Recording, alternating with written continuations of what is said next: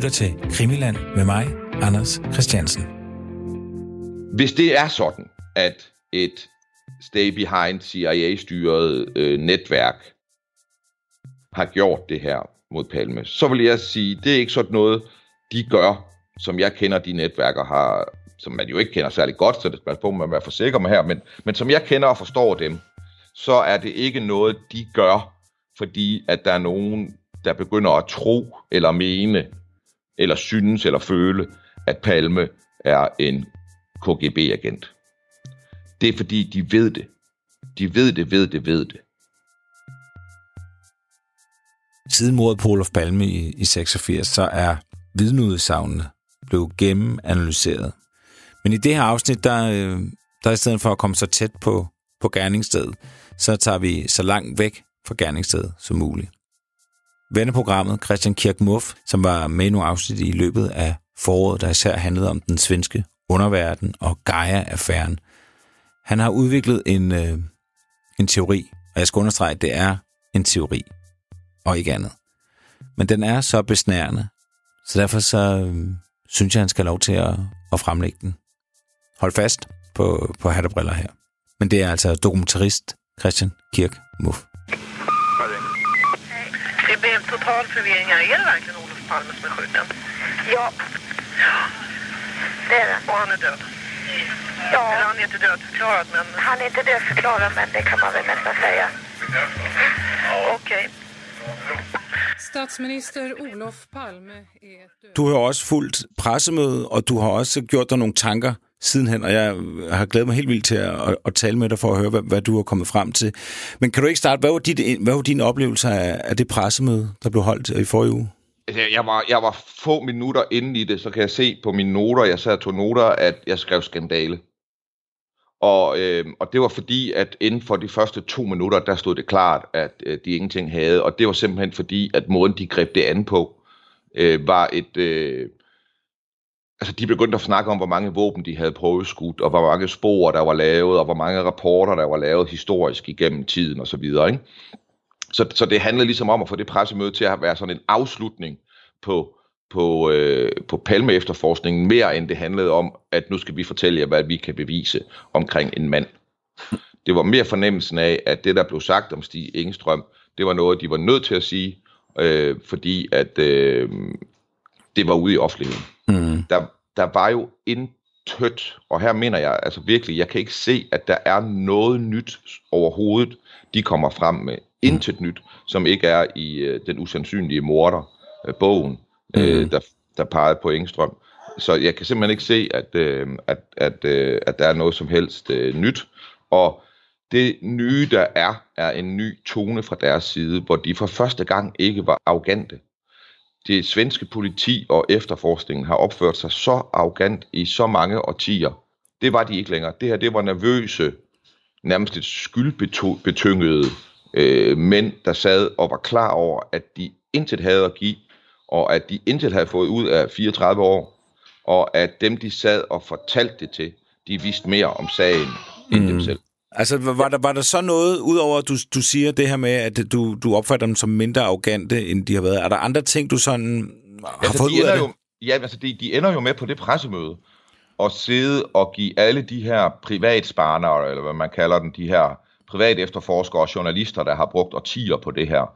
De ender jo med at give dem ret i alt, hvad de har sagt og gjort de sidste 30 år, og som politiet har benægtet relevansen af. Altså, det har jo været sådan, at hvis man har peget på muligheden for, at det her, det kunne være stay behind, så har politiet offentligt gjort grin med journalister for at sige det. Mm. Så har de sagt, skal vi også undersøge, om der var aliens, der beamede ned fra et rumskib? Det har de siddet og sagt offentligt i diskussioner med journalister. Og nu siger de, vi fandt ud, vi forsøgte at undersøge stay behind, det var relevant, det var så hemmeligt, at vi ikke kunne finde ud af noget. Det er en speciel situation, og det er jo sådan, at når man sidder og kigger på det her 34-årige forløb, så bliver man i tvivl om, hvor patrioterne rent faktisk arbejder. Arbejder de for staten, eller er de selvstændige, irriterende fluer, som har fløjet rundt om det her lys og irriteret staten i 30 år? Hvem er patrioterne her? Hvem er det egentlig, der vil Sveriges bedste? Det kommer man alvorligt i tvivl om, når man ser og hører det der.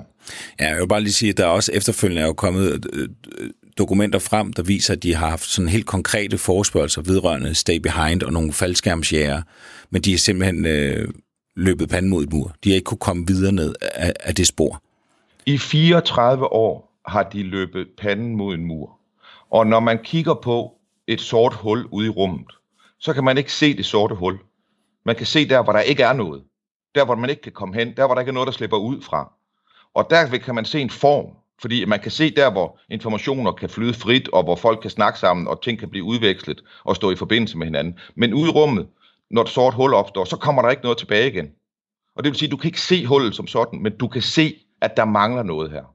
Mm. Og når man kigger på den her efterforskning, og kigger på, hvad det er for et sort hul, der står der, så står der jo Stay Behind /Säpo /kontoret for særlig indsamling, eller hvad det hedder deroppe. En eller anden uskøn kabale af insidere i staten, som har kunnet udføre mordet og i 34 år lukke ned for, at dem, der er sat til at efterforske det, rent faktisk kan komme i bund i det.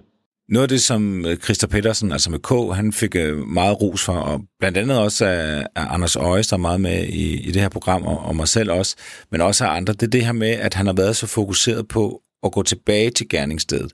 Og det her med at læse gamle vidneudsagn, lave nye analyser ud for de her vidneudsagn, osv. osv. Hvad siger du til den tankegang? Det er det, man har gjort i 34 år, synes jeg. Jeg synes, jeg har læst analyser af, hvad folk har sagt, der var til stede den aften og har set noget. Hvad de har sagt på forskellige tidspunkter over tid. Og det er helt umuligt for mig at forestille mig, at man nogensinde kan bruge politiets materiale til noget som helst i forhold til at få dømt nogen. Eller få opklaret det her. De vidneudsagn, der er fra den aften, og som blev samlet ind i dagene, ugerne, månederne og årene efter. De er samlet ind på en måde, der gør, at enhver forsvarsadvokat kan pille det ad hele tiden, fordi der er altid 2 eller 3 vidner, der siger det modsatte af de andre 2 eller 3 vidner. Mm. Det er sådan, at det eneste, man med sikkerhed kan sige, det er, et par kom gående på sværvæggen. På et tidspunkt møder de en mand, som de måske har en interaktion med, inden det i hvert fald er uomtvisteligt, at der falder 2 skud. En mand falder død om på jorden. En anden mand forsvinder. Jeg har tænkt efter pressemødet, så tænker jeg, nu vil jeg prøve det modsatte her. Ja. Altså, lad mig prøve at gå så langt væk fra gerningsstedet som overhovedet muligt. Ja. Og lad mig prøve at arbejde med, og altså, der er så meget materiale, der er så meget viden, og det er det fede ved det her Palme-efterforskning for sådan nogen som os, det er, at der er så meget at arbejde med, og meget at dykke ned i, hvor man også kan finde lidt mere måske, netop som ingen har fundet før, fordi der er så mange veje at gå ned af. Jeg satte mig efter pressemødet ned, og så tænkte jeg, okay, hvis jeg skulle forklare, hvad det er, der er foregået her, og er foregået i 34 år, og få nogen til at tro på det i en sammenhængende historie, så vil jeg sige, at det, der kan forklare, hvad der er foregået, det var det, jeg sagde før. Et Stay Behind, Säpo, kontoret for særlig indsamling, kabale er gået sammen og har planlagt en konspiration for at slå Palme ihjel.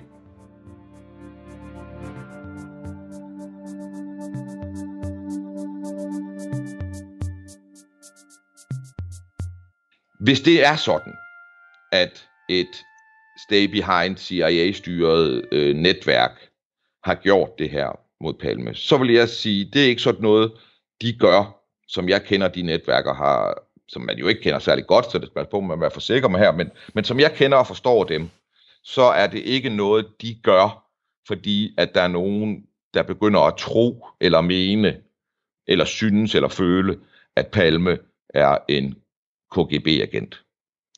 Det er fordi, de ved det. De ved det. Mm. Og hvis man ved det, har bevis for, at Palme er KGB-agent, og man sidder i toppen af CIA, i toppen af svensk efterretningstjeneste måske også, så har du nogle forfærdelige valg foran dig. Du kan lade det fortsætte. Det er ikke særlig, betryggende. Du kan anholde ham. Læg beviserne på bordet og give ham en rigsretssag, hvor du vil stå over for en formidabel modstander i Palme. Jeg skal lige starte med at sige, inden jeg går videre ned ad den her vej, jeg går ned ad nu. Jeg har ikke nogen beviser for, at Palme var KGB-agent. Mm. Og man skal passe på med at tro, at det, jeg siger nu, så er en forklaring der på det hele, eller noget, det ved jeg ikke, man bliver god nok til, men det er bare for at sige, det er virkelig en teori, den her. Men det er en teori, som jeg mener kan forklare mange ting, hvis man giver mig 10 minutter til at høre efter her. Hvis de her inde i det netværk har bevis for, at han er KGB-agent, så kan de lave en rigsretssag, de kan ignorere det, eller de kan slå ham ihjel. Og der må de jo tage en afvejning. Hvad er det bedste at gøre i den her situation? Okay, godt. Nu regner jeg med, at Palme er KGB-agent, og det er sådan, jeg kigger på alt det, jeg ved. Og så tænker jeg, er der noget i tiden op til Palmemordet, som kunne forklare, at de pludselig vidste, at Palme var KGB-agent? Og så kiggede jeg tilbage i tiden, 85, 84 og så videre, og så kunne jeg huske, at en meget, meget omtalt defektering fra en KGB-general, som involverede Danmark, fordi at den her KGB-general var blevet rekrutteret som vestlig agent af dansk efterretningstjeneste. De havde så overgivet ham til MI6, som havde håndteret ham. Mm. Og han må flygte fra Rusland i 85, Oleg Gordievsky, fordi at der er en CIA-dobbeltagent, der har røbet hans identitet til KGB. Så han ved, at han nu er ved at blive nakket af KGB. Og det er sommer 85. Altså han var selv dobbeltagent? Han arbejdede i hemmelighed for MI6 og danskerne. Mm. Han var blevet rekrutteret i København. Han talte svensk og dansk, og han var chef for KGB's arbejde i Norden. Han stikker af i sommeren 85. Helt præcis så flygter han over grænsen til Finland i et bagagerum på en britisk diplomatbil den 22. juli 85. Mm. Godt. Nu skal jeg lige finde mine noter her.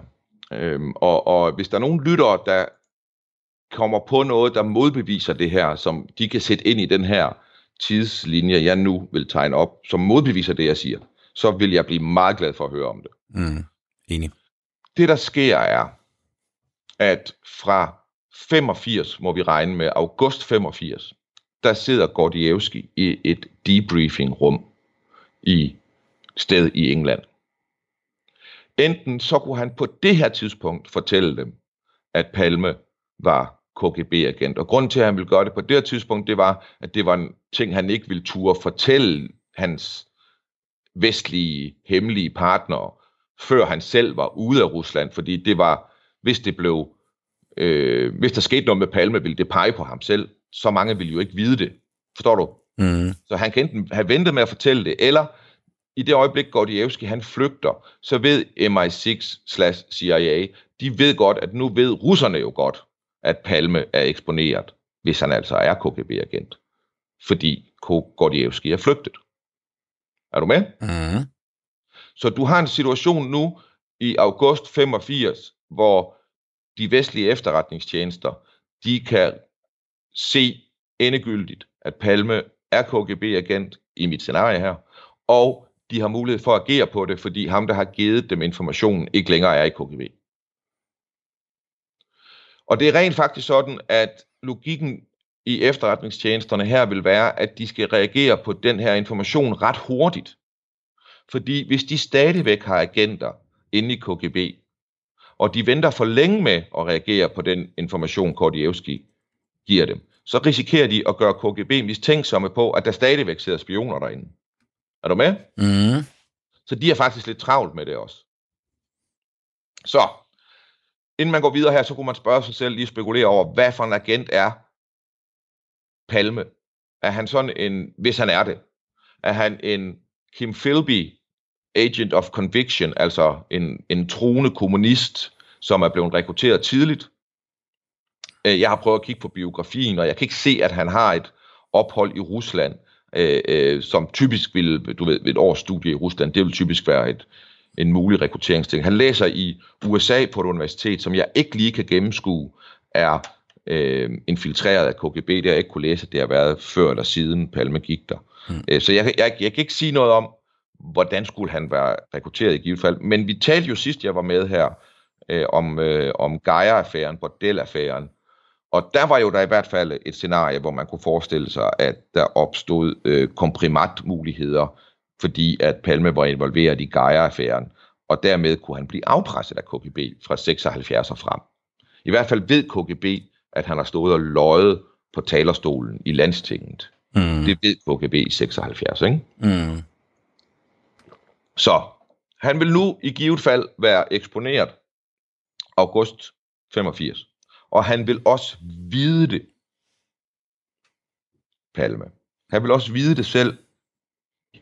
Så sker der det, at i sommeren her, august, der sker der pludselig noget i et radioprogram i Sverige, hvor Palme er igennem. Og pludselig så bliver Jan Guillou, forfatteren, som man måske kan huske, var ham, der eksponerede Leif G.V. Persson som kilden i politihovedkontoret, som havde lægget historien om Geijer og Bordelaffæren. Så på det tidspunkt, der havde Guillou ligesom misbrugt sit venskab og kollegaskab med hans tidligere partner, og fået partneren Peter Brat til at fortælle, hvem kilden var. Og det var jo meget vigtigt også for politiet at finde ud af, hvem var kilden inde i politihovedkontoret. Og det fandt Jan Guillou ud af dengang. Nu kommer han igennem i det her radioprogram, og så afslører han en rystende historie, fordi der er valg om en måned i Sverige. Og nu fortæller Jan Guillou om, at Palme potentielt har snydt i skat, fordi at han har holdt et foredrag på det amerikanske universitet, der hedder Harvard, og betalingen for det skulle være, at hans søn fik et gratis scholarship på universitetet. Og det bliver lige vigtigt, at der ligger altså en sag nu her, en skattesag inde ved skattemyndighederne, og den ligger så også inde i retssystemet. To forskellige systemer. Noget andet, der sker i august, og husk, det vi er ude efter nu, det er at underbygge, at der sker ting og sager her, som kan forklare mordet på Palme ud fra, at han er KGB-ressource. Og noget andet, der sker i august, det er, at en svensk Säpo-mand, der hedder Alf Karlsson, han fortæller for første gang sådan offentligt lækker, at der er PKK-trusler mod det svenske samfund. PKK udgør en trussel, de planlægger et eller andet, der er et eller andet i færre med PKK. Det kommer ud der i august. Den 22. september rejser Palme, Olof og Lisbeth, de rejser på ferie hos nogle familievenner på Kreta. Og dernede, der fortæller Lisbeth meget berørt, at hun er sikker på, at de vil slå Olof ihjel. Eller faktisk tror jeg, hun formulerer sig også. Og værtinden er rystet over det, og tænker over det, og jo, da det senere sker, har hun tænkt videre over det. Det er Gunnar Wahl, der har beskrevet det her første gang. Og på selve mordagen, 28. februar, der sker der nogle ting, som er bemærkelsesværdige i forhold til den teori, jeg forsøger at opstille her. Den ene er, at Palme, da han bliver interviewet, skal fotografere som eftermiddagen, men han vil ikke. Fotografen beder ham om at træde hen til et vindue, men det vil han ikke med henvisning til, at man ikke ved, hvad der lurer derude. Og det understøtter jo den her fornemmelse af, at han kunne være bange for at blive likvideret. Og det kunne man i hvert fald begrunde med en viden om, at han ved, at han er eksponeret. Og hvorfor dækker han så ikke bare af, kunne man så sige, hvis det var så endelig bare, jamen det kan jo dels være, fordi han tænker, at jeg kan spille den her igennem. Det kan også være, at man ikke bare sådan lige kan stikke af, hvis man er den svenske statsminister. 14 dage efter han bliver myrdet, skulle han jo have været til Moskva på rejse, ikke? Men noget andet, der sker på selve dagen, er, at de her skattepapirer, 6 timer før mordet, der bliver de fjernet. Skattesagen bliver fjernet både i skattevæsenet og i retssystemet. 2 forskellige steder i de mest sikrede servere og arkiver i det svenske statssystem, der forsvinder papirer på en måde, som man ikke har været i stand til at opklare hvordan. Hvilket jo i sig selv er ret vildt, at der bare kan forsvinde så vigtige papirer inde i systemet, og så er der ikke nogen, der kan sige hvordan, og der er ikke nogen, der ligesom lader til rigtig har altså, fået det ud af det siden, eller gjort kraft. Altså, de forsvandt bare. Ikke? Jo.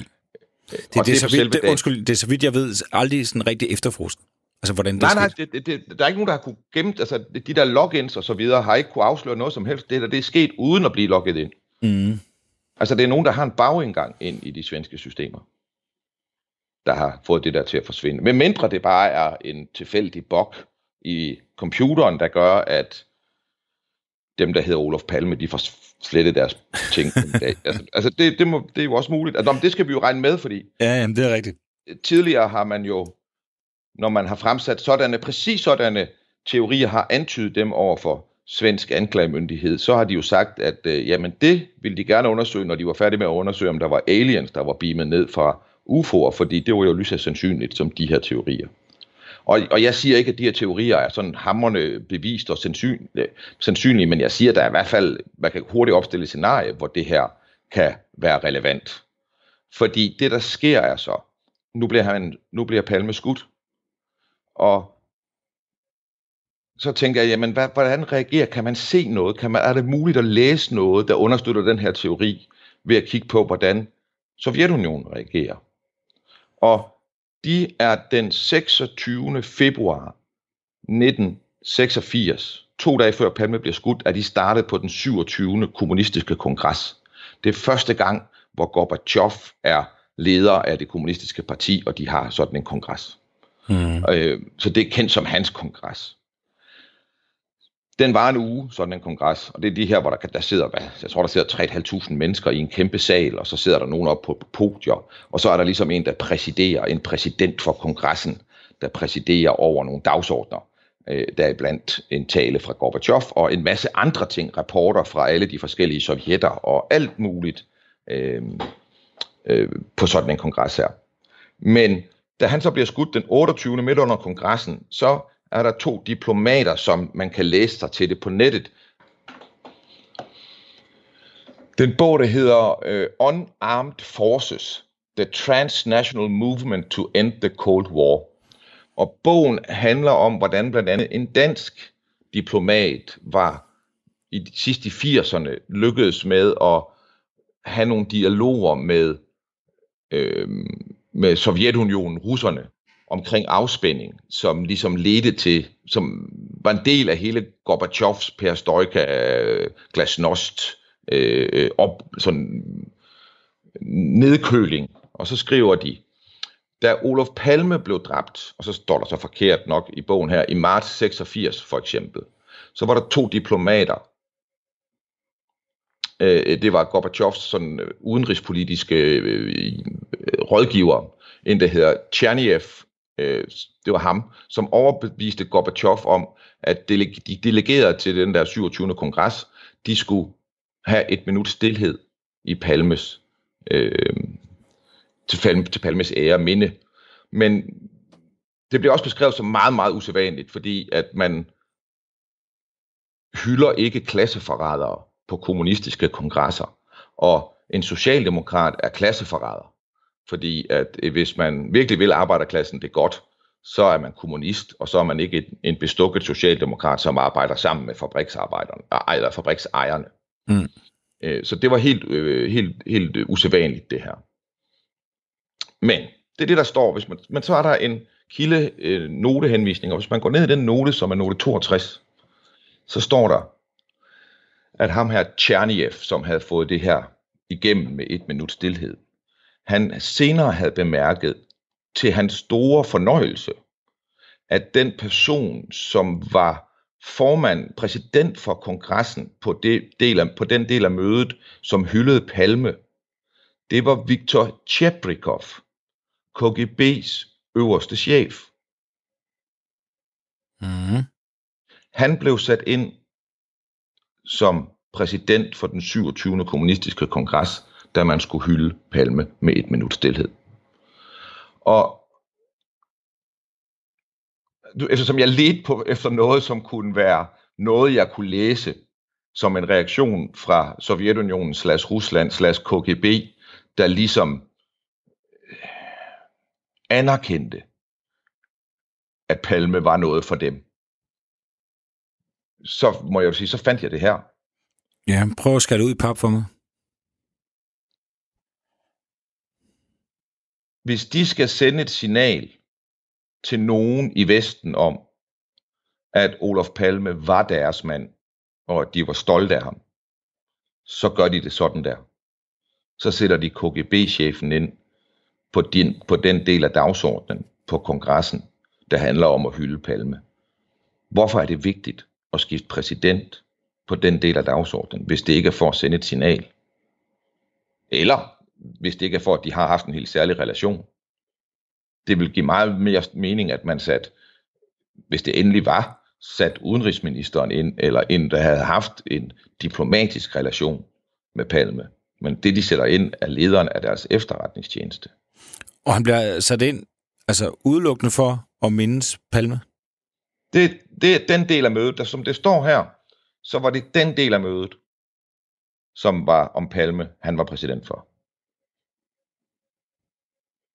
Og jeg har snakket med en ekspert på KGB, han er russer. Det var ham, der skrev en bog sammen med Litvinenko. Han hedder Yuri Felstinsky. Og han har spurgt rundt i det netværk af KGB-spioner, som ligesom er undsluppet til Vesten, og nu sidder i sådan nogle safe houses i USA. Det er et netværk, han kender. Han skriver om KGB's historie, skriver han store bøger om. Og har spurgt dem, om der var nogen, der vidste noget som helst. Og det var der ikke.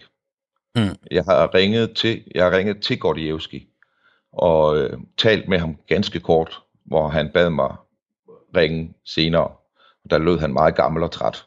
Mm. Og da jeg ringede senere, var det en mand, som jeg er sikker på er en, der passer på ham i det her safehouse, han sidder i, som tog telefonen, og efter at have fået mit navn og tjekket mig op på nettet, altså jeg ringede igen lidt senere, og så han tjekkede mig, og så spurgte han Gordievsky, om han ville snakke med mig, og der bad han mig ringe igen om nogle uger, og det går jeg og venter på nu. Men jeg har tænkt mig at spørge Gordievsky, om der er noget om det her. Fordi det, der er interessant ved den her teori, det er, at hvis man nu prøver at lege med tanken om, ja, på et eller andet tidspunkt, så er Olof Palme blevet rekrutteret på en eller anden måde. Det kan være, fordi han er overbevist, eller det er fordi, at de har noget komprimat, for eksempel fra Geijer/Bordelaffæren. Mm.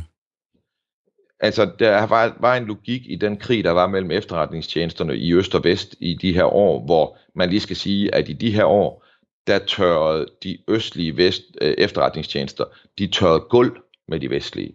Altså ham her, Shibrikov, han var den bedste spionmester, der har været. Punktum. Og det anses han også for i Vesten. Altså han kørte så meget rundt med dem i de her år. Og i 85, der har han fået navnene på alle KGB-agenter, der arbejder for CIA. Og det betyder, at han i 85 begynder en udrensningsproces, hvor mere end 12 af dem bliver henrettet. Så i en spionkrigslogik, så skal der også ske noget tilbagebetaling.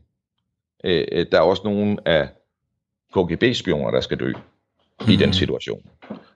Så dels fordi det er den nemmeste løsning på et svært problem, og dels fordi, at de er midt i en krig, hvor de har mistet 12 mand, og du ved, de har mistet 12 bønder, og det at tage dræbe Palme vil i den slags syge skakspil være at tage en dronning. Så lad os nu lege med at sige, okay, den her teori, som der ikke er nogen beviser for, som er en tanke, men som kan forklare nogle ting i forløbet, hvis vi lægger den ind i det forløb, der foregår efter mordet, så har du en situation, hvor, lad os sige, det er Stay Behind, der har været eksekverende på det her. Ja. Så er Stay Behind i Sverige hed Arla Gryning, ligesom den i Danmark, så vidt jeg kan se, hed Absalon-gruppen. Den havde, altså Stay Behind er fællesbetegnelsen for de forskellige Stay Behind-netværk i de forskellige lande. I Italien hed den Gladio. Den hedder Arla Gryning, er jeg ret sikker på, i Sverige. Det man ved om dem i for eksempel Danmark, det er, at der var 1000 mand, som i hemmelighed, uden nogen vidste, arbejdede i en hemmelig organisation, som var styret af CIA igennem en NATO-aftale, der kørte i en parallel organisation til NATO, så NATO altid kunne benægte, at de havde de her spionnetværk. En ting er, at de 1000 mand, der var i Danmark, lad os så sige, bare overføre, sige, der er 1000 i Sverige, der har sikkert været flere, og faktisk kan man lige vide, at ham, der stiftede det i Danmark, Niels Frommelt, han hævdede, at der var 2000 mand i Danmark. Mm. Op imod 2000 mand i hvert fald. Og så lad os nu bare sige, de 1000 i Sverige. Så ud fra enhver logik om, hvordan sådan en organisation vil være opbygget, og hvad den skal handle om. Og det er ikke bare noget, jeg tænker mig til, det er også noget, jeg har talt med kilder om, som har dyb indsigt i det her, og som er enig med mig. Så har Stay Behind ikke kun handlet om, at man har haft nogle celler, som for eksempel har bygget hemmelige landingsbaner rundt omkring i Sverige.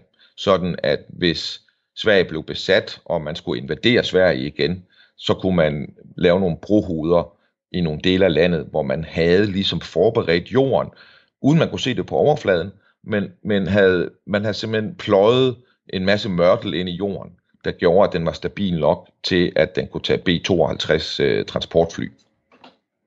Mm.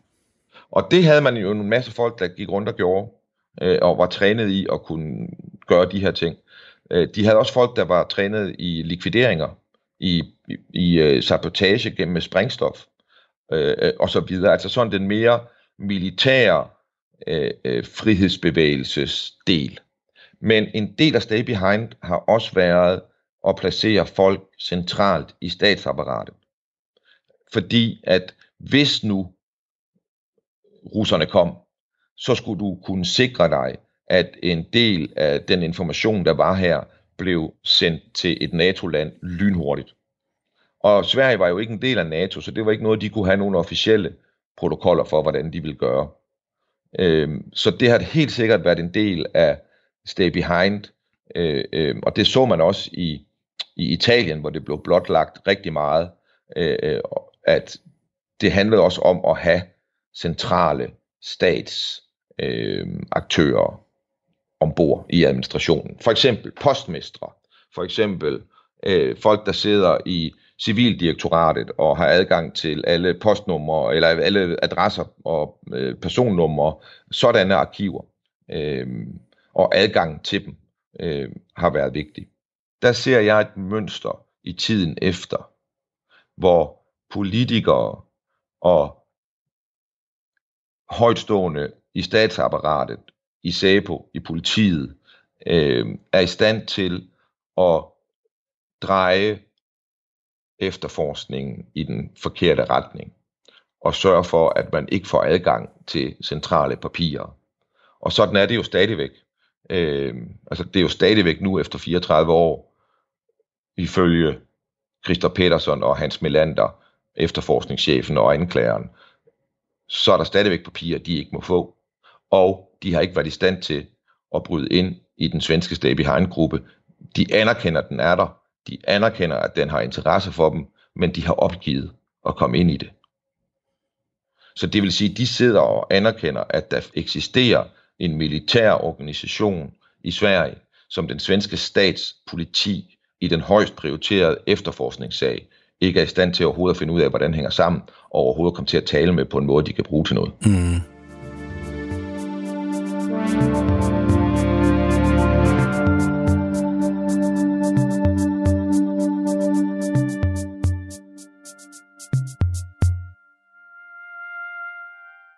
Og eftersom, hvis vi skal anerkende det, så må man også sige, okay, så har vi jo også en aktør her. Hvis vi nu siger, at det her det var en personlighed som Stig Engström, så har vi en personlighed her, der hedder Stay Behind, som har at gøre med det her mord, ifølge politiet potentielt, og som er interesse for politiet, som bor i Sverige. Men vedkommende vil ikke åbne døren, og politiet har ikke bemyndigelse til at åbne den. Mm. Det er en absurd situation. Lad mig så sige dertil også, at når jeg hører det her med Stig Engström, så er det jo ikke sådan, at jeg bare kan blankt afvise, at Stig Engström, han har kunnet skyde Palme. Han er den mærkeligste af de personer, der optræder på mornatten på stedet. Og hans baggrund i det, der hedder armétygsforvaltningen på svensk, ja, det er materielforvaltningen i det svenske militær, hvor han sad og malede alle manualerne for, hvordan man samlede en hobitser i marken, eller hvordan man betjente en jeep. Det var noget, Stig Engström sad og lavede i militæret. Derinde var han også en del af det, der hed Skytteklubben. Men Skytteklubben blev, lige om den tid, hvor han var der, der blev den omdøbt til Skytteklubben. Før hed den Skyttesessionen. Så det der med Skytteklubben, det er måske ikke så fritidsagtigt. Derefter bliver han anbragt i SVT. Der sidder Stig Engström, ikke? I 60'erne, op igennem 60'erne. På det tidspunkt, der ved man, at den næstkommanderende i SVT er høj efterretningstjenestemand / stay behind. Han er med i den her skydeklub. Han hænger ud med en mand, som har CIA-kontakter, angiveligt. Det har jeg ikke selv kunne finde ud af, hvordan det hænger sammen. Jeg har faktisk ikke kunne finde ud af, hvem ham her våbenhandleren er, som kunne være hans ven, og det synes jeg ville være meget interessant at prøve at finde ud af. Men altså, det er bare for at sige, at der er altså ting omkring Stig Engström, som også godt kunne passe ind i en stay behind-historie, fordi efter han er ved SVT, Stig Engström, så begynder han så at arbejde i Skandia. Og den øverste chef i Skandia er lederen af Stay Behind i Sverige. Og Skandia-huset regnes for Stay Behinds hovedkontor i Sverige. Men Stay Behind blev ledet af folk, der netop sad højt i meget vigtige organisationer. Nummer 2 i Stay Behind i Sverige var den øverste chef i Televærket, som jo var der, hvor policeman Ø havde arbejdet indtil kort før mordet, og hvor ham, der hedder en PKK. G, som er forretningskompagnon med Ø, som er militærmand, han får også job i Televærket. Televærket, ja, hvor de arbejder med sikkerhed. Mm-hmm. Den historie med Ø, som sammen med ham her, løjtnant, hvad bliver han kaldt, X? Ham jernæsen der. Ja, præcis. Ja. Da de laver det her forsøg på at vise, hvor tæt de kan komme på at slå den øverste leder af militæret i Sverige ihjel, det er jo typisk også sådan en ting, man vil kunne sætte Stay Behind i gang med. Og den måde, det er beskrevet, det projekt, og den organisation, der gjorde det er sådan meget, meget løst. Hvem var det egentlig, der gav dem opgaven med at prøve at se, hvor tæt de kunne komme på at slå den øverste militærchef ihjel? Og hvad var det egentlig for en gruppe, de så gav den opgave? Og det er jo typisk sådan en ting, som Stay Behind ville have skulle lave, fordi det, man lige skal huske der, at det der Stay Behind, det er jo ikke sådan noget, som bare er der. Og så har man ligesom, nu har vi skabt det, og nu kan vi gå og vente i 25 år på, at russerne kommer, og så har vi det netværk. Altså sådan et netværk af for eksempel sådan noget med at håndtere sprængstof, eller håndtere pistoler og våben af anden slags, eller have bygget nogle anlæg hemmeligt, som skal kunne tage imod et B-52-bombefly. Det er ting, som skal vedligeholdes. Altså de evner og de anlæg og alle de sikkerhedsprocedurer og alt, hvad de har, alt, hvad de går og laver, og alt, hvad de forventes at skulle kunne, efter russerne er kommet, det er de nødt til hele tiden at være aktive med. Også inden russerne kommer. De træner og træner og træner. Så de her folk har haft opgaver. Altså Barbro er jo et eksempel på en gruppe, som en til en kunne være en Stay Behind-gruppe.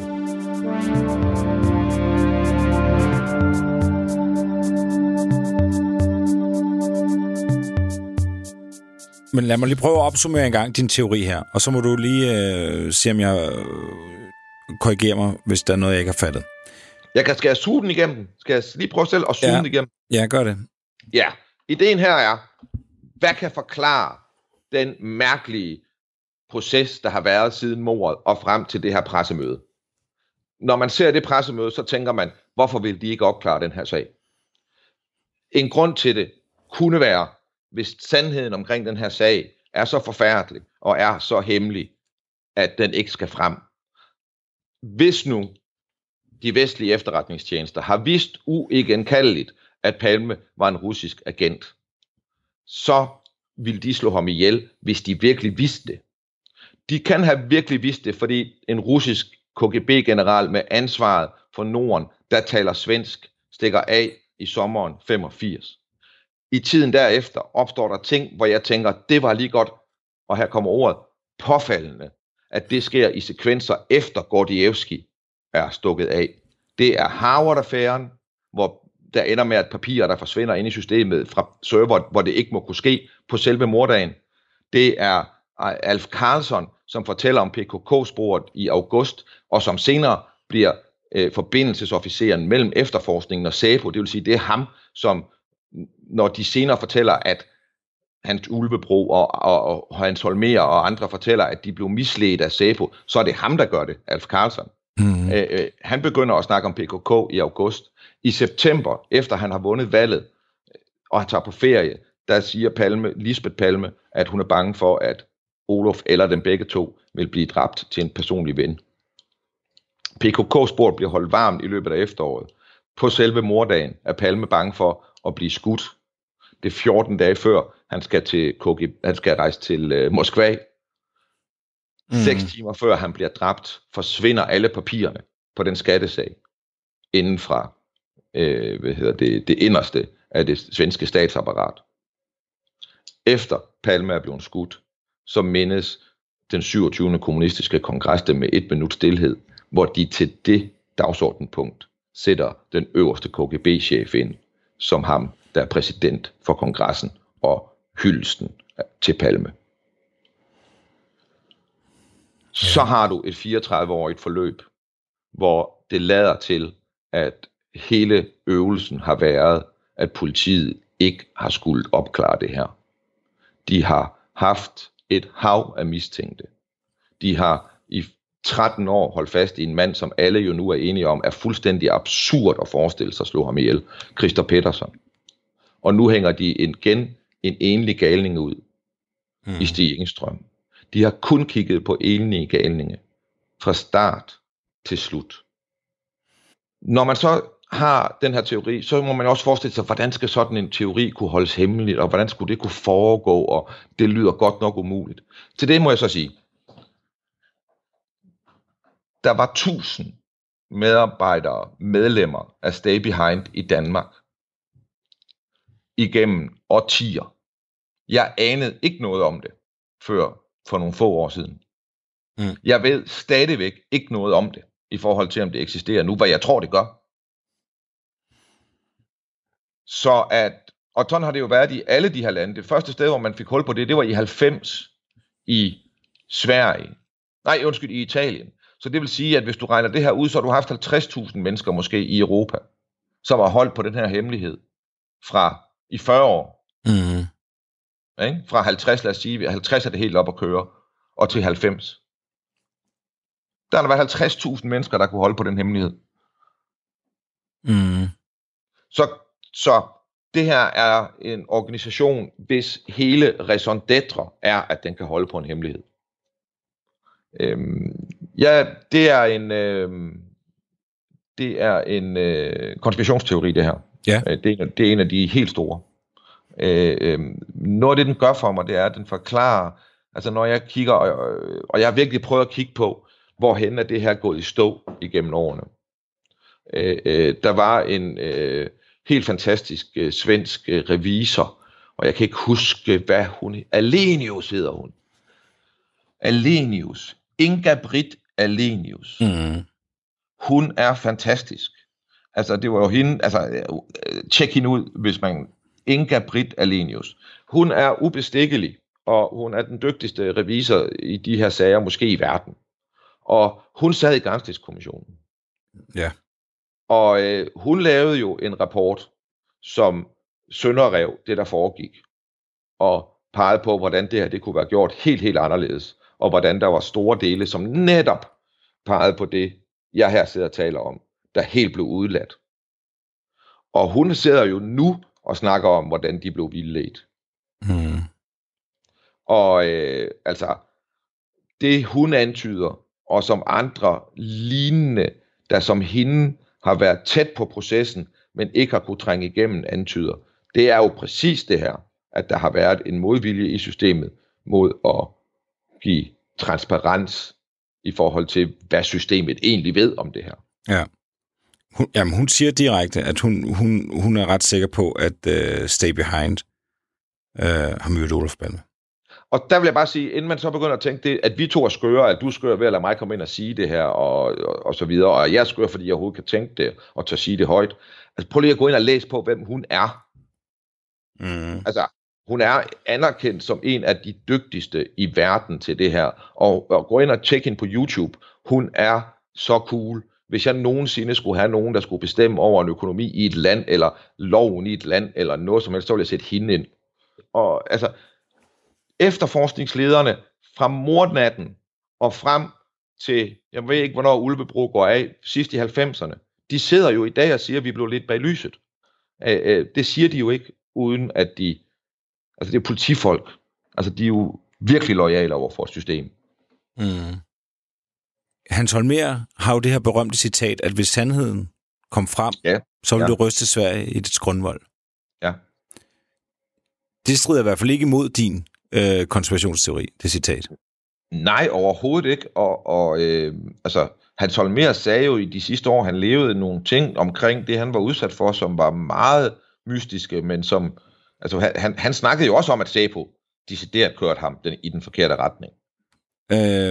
Vi har jo også en anden kilde, som vi begge to er ret glade for. Det er ham Frønstedt, kontraspionagechefen i Säpo, præcis. Som har lavet den her fantastiske bog, der hedder Spionjæren. Det er hans erindringer.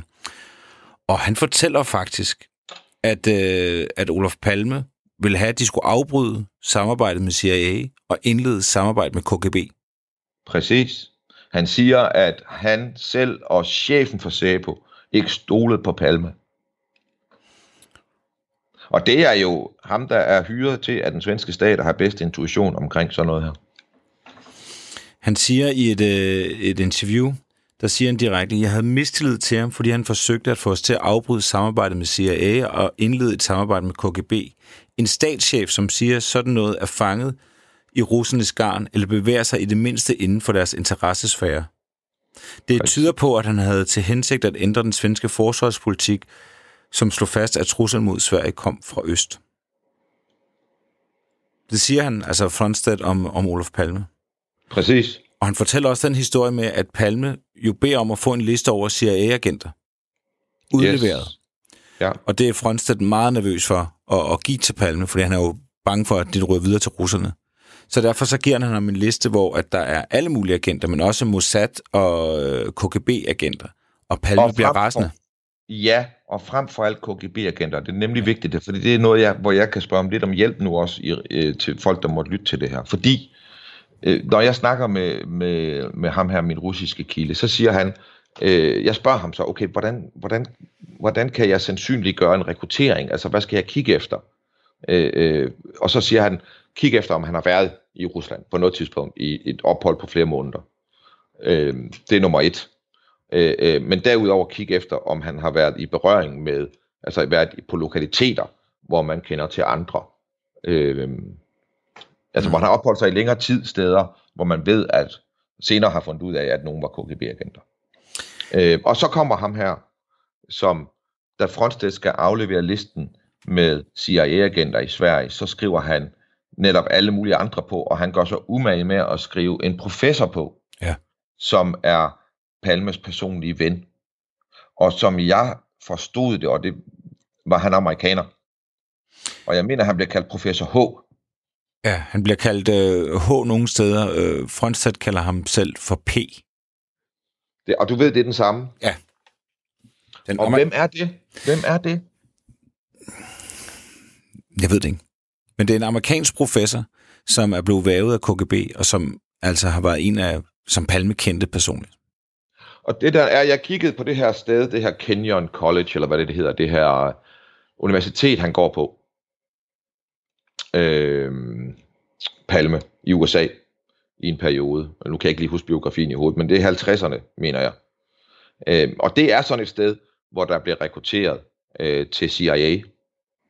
Så jeg tænker lidt, okay, var ham her professoren på det universitet? Det kunne være interessant at vide.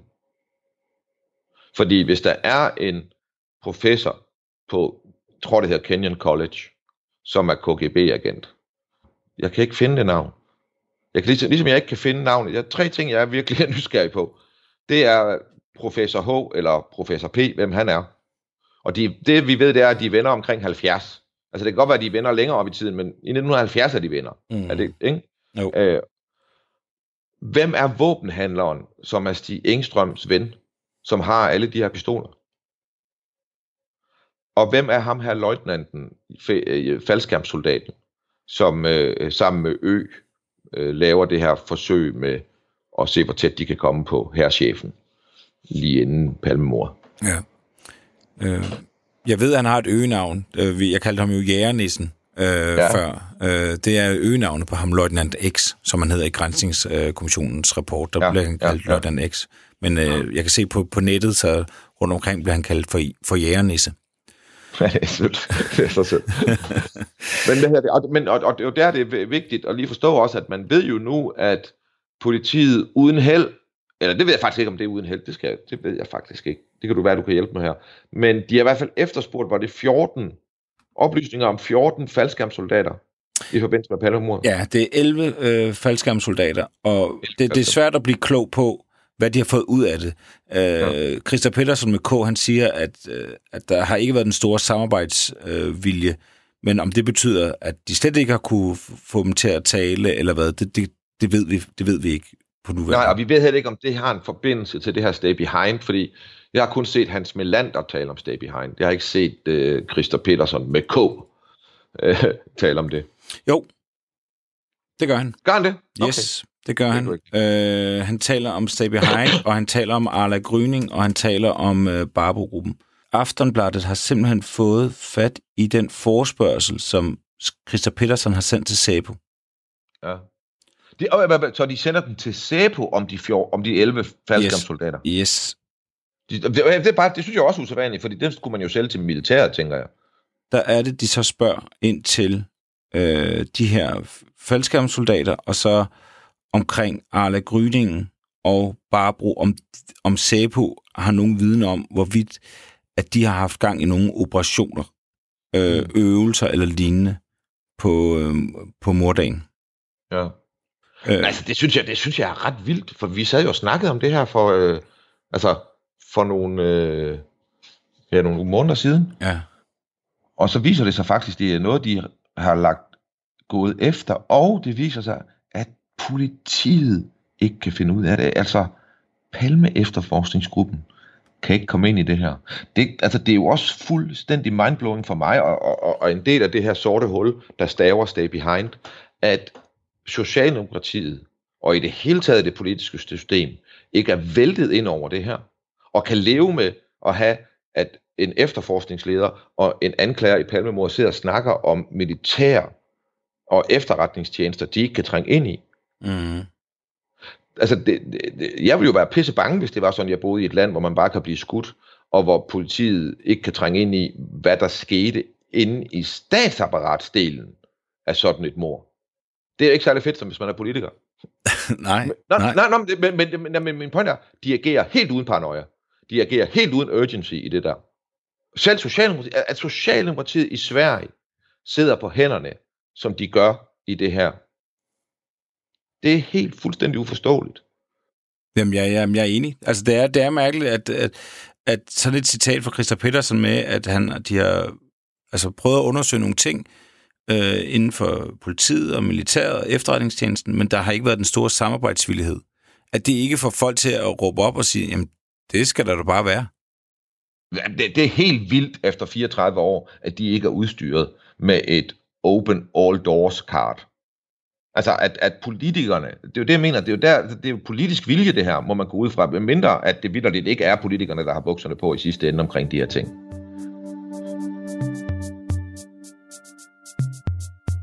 Programmet er produceret af Wingman Media for Radio 4.